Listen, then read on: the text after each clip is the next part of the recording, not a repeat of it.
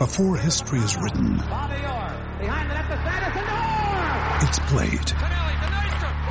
Before it's frozen in time, it's fought one shift at a time.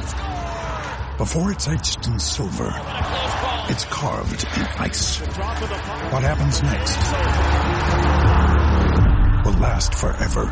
The Stanley Cup Final on ABC and ESPN Plus begins Saturday.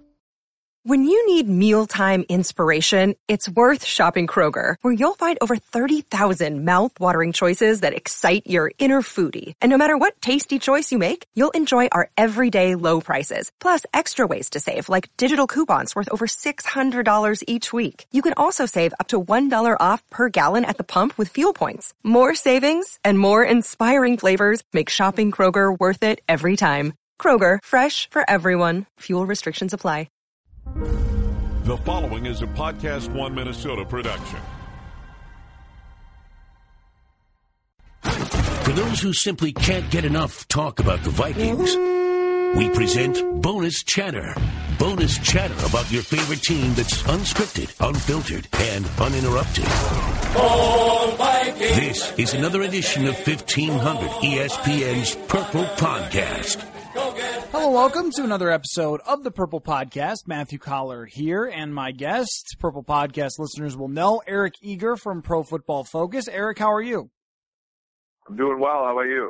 I am doing great. I am ready for another preseason game as we record this, uh, leading up to Jaguars Vikings and the first time that I get to go back to US Bank Stadium for the year and watch third and fourth stringers for the majority of the time. Um, but but there is a, a lot to talk about with the Minnesota Vikings. So I wanted to ask some analytical questions for you about the impact that the Vikings offensive line being dinged up and not really all that talented at this moment could have on their offense because I think that's the biggest question of the year is how will shortcomings up front take away from Kirk Cousins, Dalvin Cook, Adam Thielen, Stefon Diggs, Kyle Rudolph, the weapons that they have. So let's just, I want to break this up into the inside linemen and the outside. So when it comes to the interior of the Vikings offensive line, right now they are missing everyone. Easton's out for the year. Elflein hasn't gotten back yet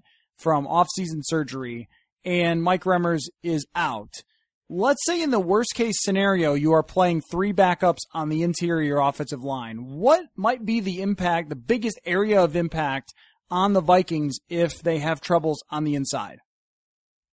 Yeah, I think, you know, there's things we can't quantify, like, you know, what a center has to do in terms of his calls.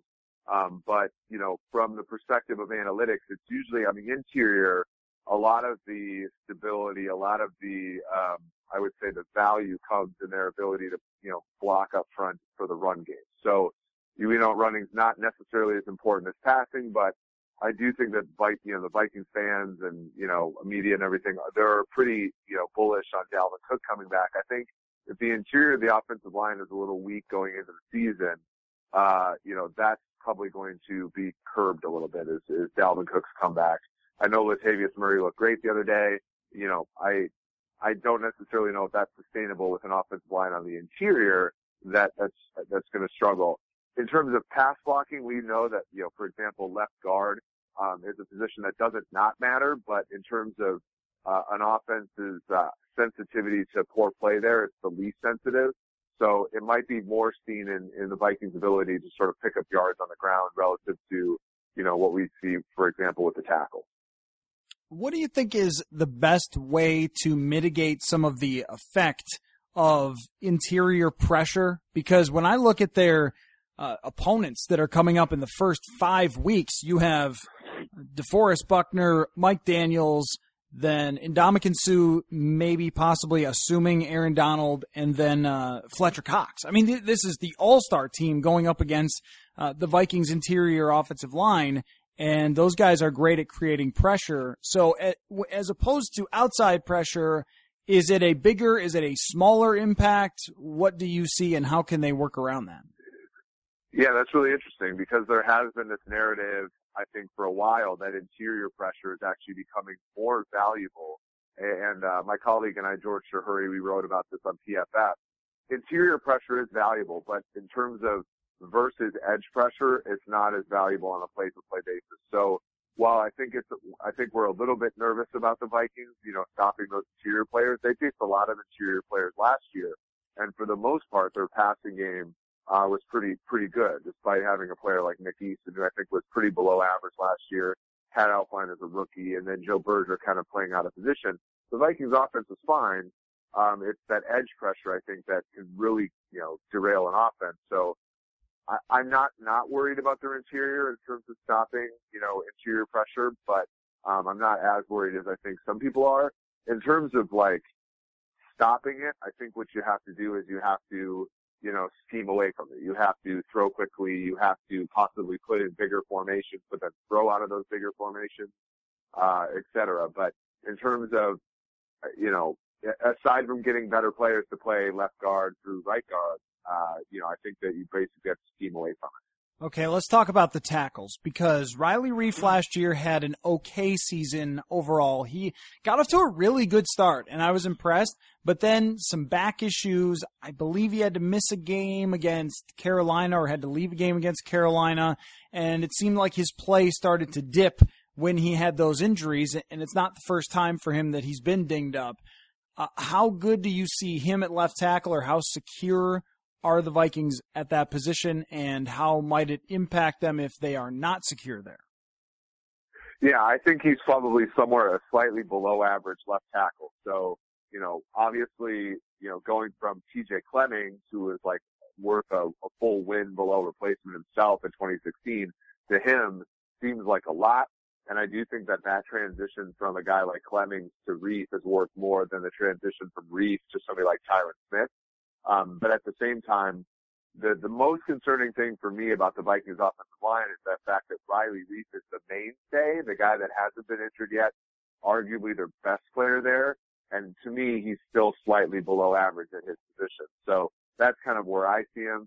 I don't think he's a complete disaster, but as you said, like there, there are not that many perturbations away from him not necessarily being the guy that they paid all that money to where do we stand on left tackle versus right tackle in terms of value toward winning? Uh, well, the right tackle's value relative to the left tackle is higher than the difference in salaries, right? So aside from Lane Johnson, right tackles make substantially less on average than left tackles. Um, but, you know, the left tackle is a little bit more valuable. Pressure given up by a left tackle is uh, worth, I think, something like a tenth of an expected point worse than a pressure given up by a right tackle. And I think a lot of that comes from things like strip sacks, right? Strip sacks are, are big EPA type plays. And then, uh, you know, just the fact that like, I, I think quarterbacks do get sacked more from their blind side on pressures than they do get because most, every quarterback in the NFL now is right-handed and they can see pressure coming from their right. But it's not right tackles are still very valuable because a lot of the edge players in the league are from the left side, the Von Millers, the Khalil Mack, the Justin Houston, those types of players. So there is a ton of value on the right side. They're just not paid. Bring back the left-handed quarterback. That's what I say. There's got to be somebody I mean, out there. Get Kellen Moore in there, man. Yeah, what happened to Kellen Moore? I think he he's probably coaching somewhere or something like that. All those backup quarterbacks either become broadcasters or coaches right after. Uh, at right, amateur golfers. Yeah. Uh, at right tackle, Rashad Hill is dinged up. Brian O'Neill, the rookie, might have to step in and start. There's still the option of kicking Mike Remmers out to right tackle and trying to survive on the inside if they can, because uh, Brian O'Neill even took some reps at guard in practice. Uh, if it's one of those three, how afraid of those scenarios should Vikings fans be? know, I I would say that I would say that the current situation should frighten Vikings fans, and I would say that any situation that's viewed as worse than the current situation should scare Vikings fans pretty pretty heavily. I think the the best thing that could happen for the Vikings this year is for Brian O'Neill to, you know, overcome everyone's skepticism about him and become a you know the right tackle that I think that they want him to be in like two years. Well, I think it's trending that way. Uh, Remmers moving him from right tackle inside. Do you think that that was a good move, or should they have just drafted a guard and keep Remmers at right tackle? What What did the numbers say about him as a right tackle? Uh, he was certainly better than Rashad Hill last year, uh, and so I would, you know, at, I think he's sort of in that Reiff territory where relative to other right tackles, he's below average, but he's not a disaster. And I would say I would characterize uh, Rashad Hill as something somewhere between TJ Clemmings and uh, Mike Remmers. So I don't know, like when you move Rem- Remmers to guard, is he, I think he's worse there. He's certainly worse there than Joe Berger was. So are you getting worse at two positions? I agree with you. I think right, right guard would have been a place if you could draft somebody or sign somebody as a free agent. You're possibly staying equally as good at one position and getting better at another. So what impact might it have on Kirk Cousins if the Vikings struggle to protect him? Because I look at last year for him where it was not a great offensive line situation in Washington. In 2016 it was, and he was fine and had a really, really good year. But in 2017, they had a lot of injuries there, and he led the league in yards lost to sacks. I, I feel like we could be trending that way again if they don't kind of come together here and something happens or they trade for another player or someone just rises to the occasion out of nowhere. Yeah, and that's not something trivial either. So if you look league wide during the Pro Football Focus era, which is 2006 to now, going from a bottom fourth offensive line in pass protection to a top four. So we're not even talking about elite. We're just saying are you in the lower quartile, the upper quartile? That's worth a win and a half, right? So it's not as big as quarterback play where it's like four and a half wins when you go from lower quartile to upper quartile, but it's not trivial either. That's the difference between a team, you know, that's the difference in many ways between the 2016 Vikings and a little bit worse than the 2017 Vikings is simply going from, you know, being in that lower part, the kind of embarrassing part of the league to maybe a, you know, a higher part. Um, so from a team perspective, it does actually matter whether or not you can pass protect. We saw a season ago though that you can have, you can be kind of average there and your quarterback can get you out of that fine. In Case Keenum, uh, took fewer sacks than all but one quarterback when he was pressured on a per play basis. So he was able to mitigate some of those issues. Cousins, on the other hand, has struggled in that area. He's been uh, actually a pretty good passer when clean, which is pretty, uh, you know, encouraging, but in terms of taking sacks, in terms of fumbles, in terms of his, his play under pressure, which we know is somewhat unstable, but often, you know, we don't want quarterbacks under pressure on average. That, those are the concerning things. And I think, you know, his supporting cast catching the football is a far better group this year than it was in 2017 Washington. But it looks like the offensive line that he's going to have in Minnesota might actually be worse. So, um, you know, hidden in hidden in all of his 4,000 yards, 20 touchdowns is the fact that there are these things, as you said, the sacks that he takes, the fumbles that he takes. Those don't show up on the fantasy stats, but they are real, and I I do think that they have the possibility of keeping the Vikings out of that upper echelon of teams this year.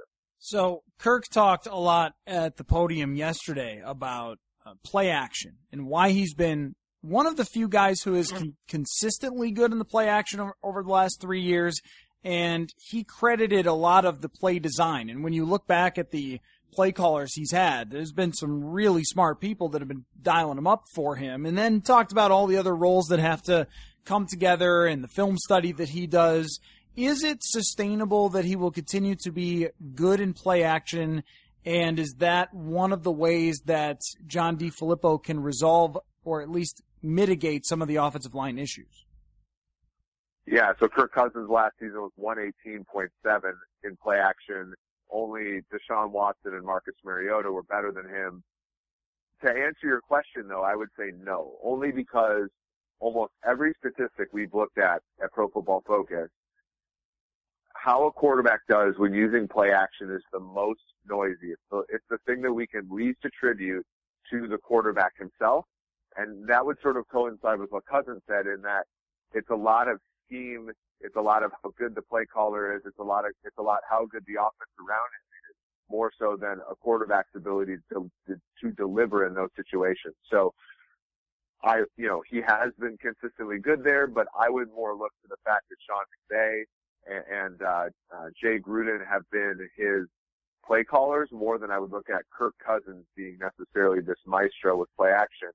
Uh, you know, Marcus Mariota a season ago, for example, was quite poor and almost, you know, a lot of his, a lot of quarterback play was terrific with play action you know, there have been other guys in the past. Jared Goff was, you know, basically 13, uh, quarterback rating points better when under play action. Blake Bortles was almost 30 points better, uh, with play action than without play action. So like Jay Cutler even was 32.5 points better with play action. So it's one of those things where you see a lot of like weaker quarterbacks who do well with play action. And I think you can, it's more likely to be able to attribute those things to things like McVay, in Bortles' case to Marrone, in Cutler's case to Gase, right? Like those guys we know are good quarterback coaches, good offensive minds, more so than quarterbacks who we sort of know aren't very good.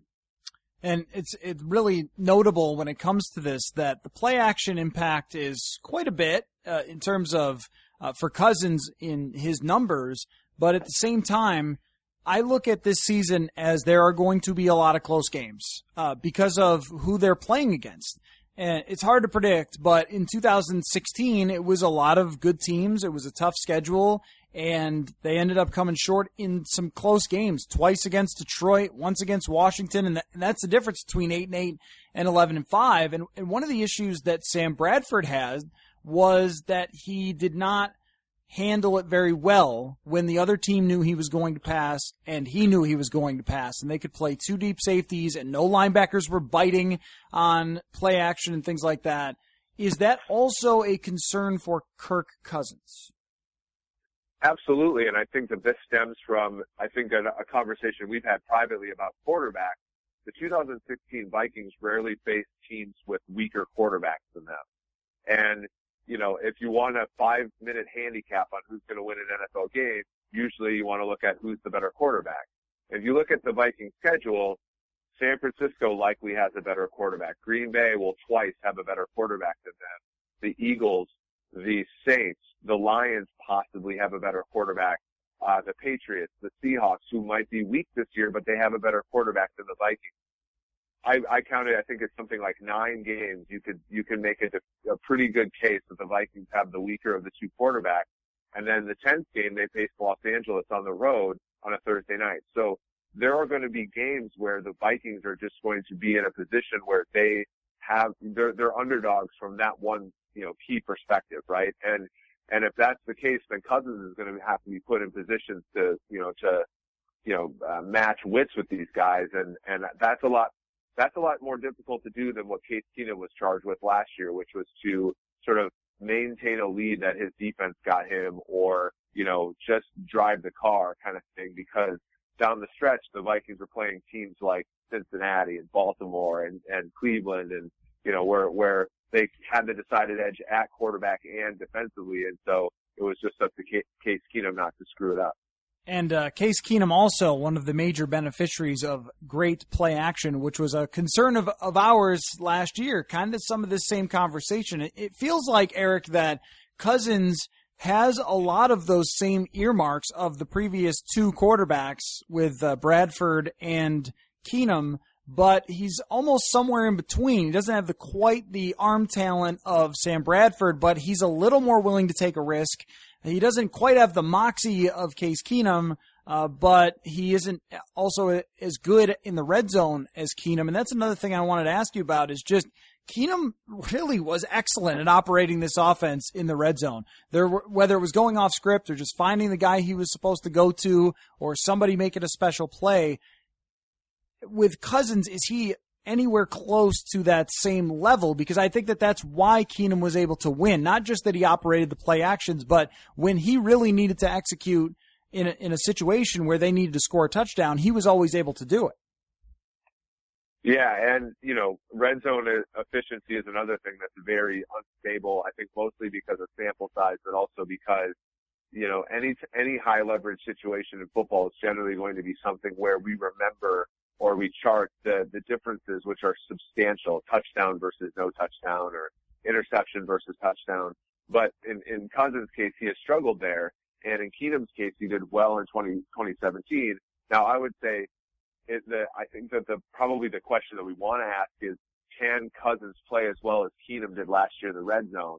Because my answer to that and the a- answer to can Keenum play as well this year in the red zone as he did last year in the red zone the answer to those are both no, because I think it's just, you know, uh, Case just had such an outlier season there. and it's just going to be difficult for any quarterback to sort of duplicate that, especially one that you know like Cousins, who has struggled not necessarily as a passer in the red zone, but as a quarterback. You know, taking sacks, fumbling the football, and then of course you know completing passes down there. I, he's he's had his difficulties at times, and and you know like I said before, it's not that stable of a thing, so it wouldn't be super surprising if he had a plus year there. But I do think it would be very surprising if he had as good of a year as Case Keenum did uh, in 2017 there. Now let me let me swing this back the other way because I feel like we have checked every box of things to be worried about with Kirk Cousins, the offensive line, the red zone, the uh, late game situations, and they have struggled uh, at times in the two minute drill and things like that in camp. Um, at the same time, Dalvin Cook's impact coming back, what might that be? Does that actually help him or is it overstated? I think, you know, like if we look at somebody like Chris Thompson a season ago with Washington, you know, he was a, he was a substantially, you know, good player for them. Um, and he was, you know, worth, I think, somewhere around a full win in terms of, you know, above replacement for them. Running backs that I think are even a little bit more uh, even a little bit more uh, versatile that can also run the football, like Dalvin Cook. If they have a Todd Gurley level like impact on their team, that's worth you know over a win above replacement player. And and I think that Cook certainly has that potential. My only issue with with with sort of making that projection is the offensive line. Now we saw we saw with Gurley, he went from a rookie of the year in 2015 to somebody who averaged something like 0.5 yards before contact in 2016.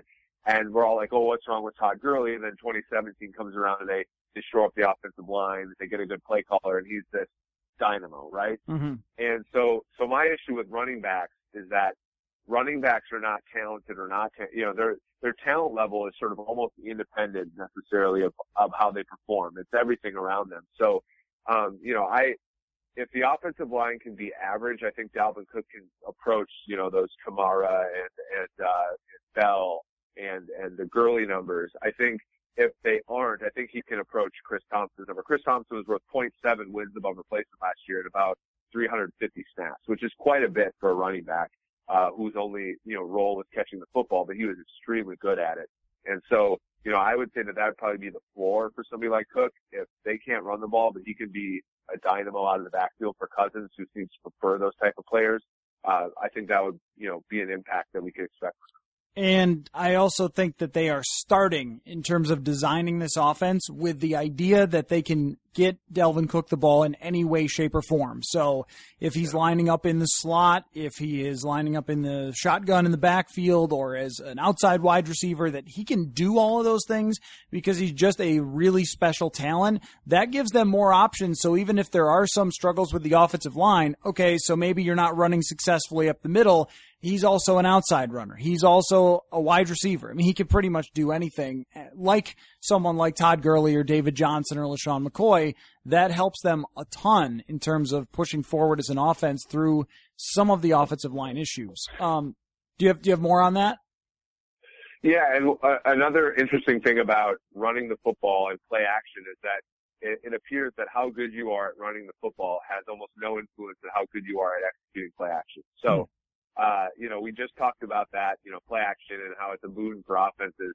If that's the case again, it'll almost be independent of whether or not the Vikings can actually get Cook going on the ground, which is, uh, to sort of circle back and be positive.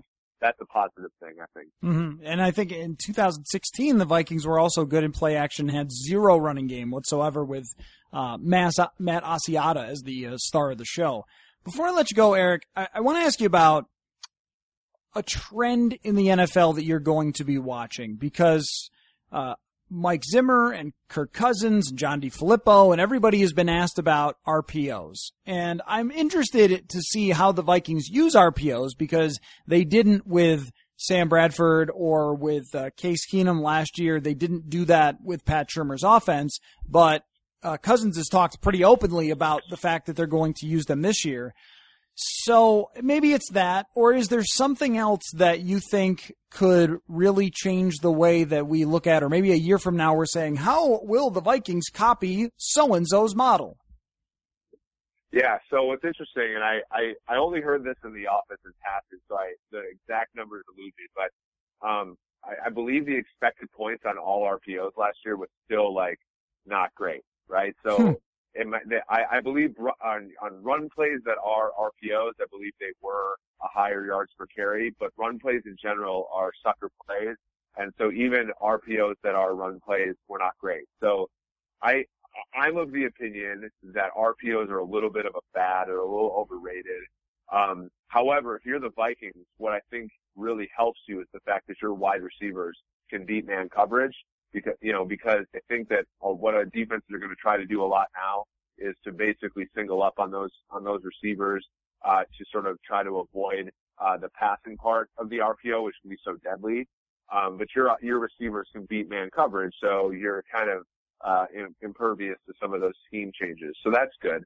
For me, I think one of the things that I want to see in the NFL this year, or want to monitor, is how, and, and there was an article about this in 538 about how, teams, how much more are teams going to throw out of traditionally run formations. So we saw this with Atlanta in 2016, how they had something like a perfect passer rating out of three tight end passes. Mm-hmm. Uh, we saw it, we saw it, you know, last season with San Francisco, how they, they signed Kyle Juszczyk to a big deal. They drafted a kind of a traditional, you know, football tight end, George Kittle, right? And then, and they threw out of those big formations and were very successful. Uh, Washington was great with play action. They were great with their two tight end sets. And I think that that's kind of the evolution that we're kind of getting a, away from maybe more 11 personnel, coming back to 12 and 21 personnel, but throwing out of those and sort of seeing, you know, is that the, is that the new league hack is to, is to sort of lull teams into thinking that you're going to run and throwing, even though, you know, I think if anybody looks at a stat sheet, they know that it's statistically more likely to be successful throwing out of those formations.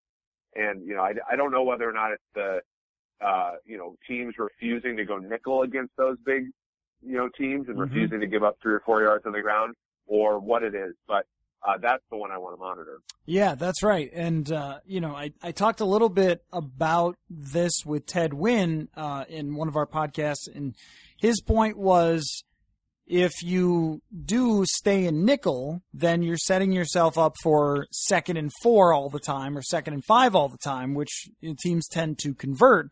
And at the same time, you would be okay with giving up a lot of second and fives and then try to run again or whatever it might be, saying, okay, I dare you to sort of, you know, slowly work the ball down the field with these handoffs over and over again, uh, and, and taking away those, those pass plays and those play actions that come out of that. and I think that that also plays into the play action success is when you run out David Morgan or CJ Ham onto the field that the other team is thinking run and then you can help yourself with the play action. So basically what you're saying, Eric, is the key to the Vikings reaching the Super Bowl is CJ Ham.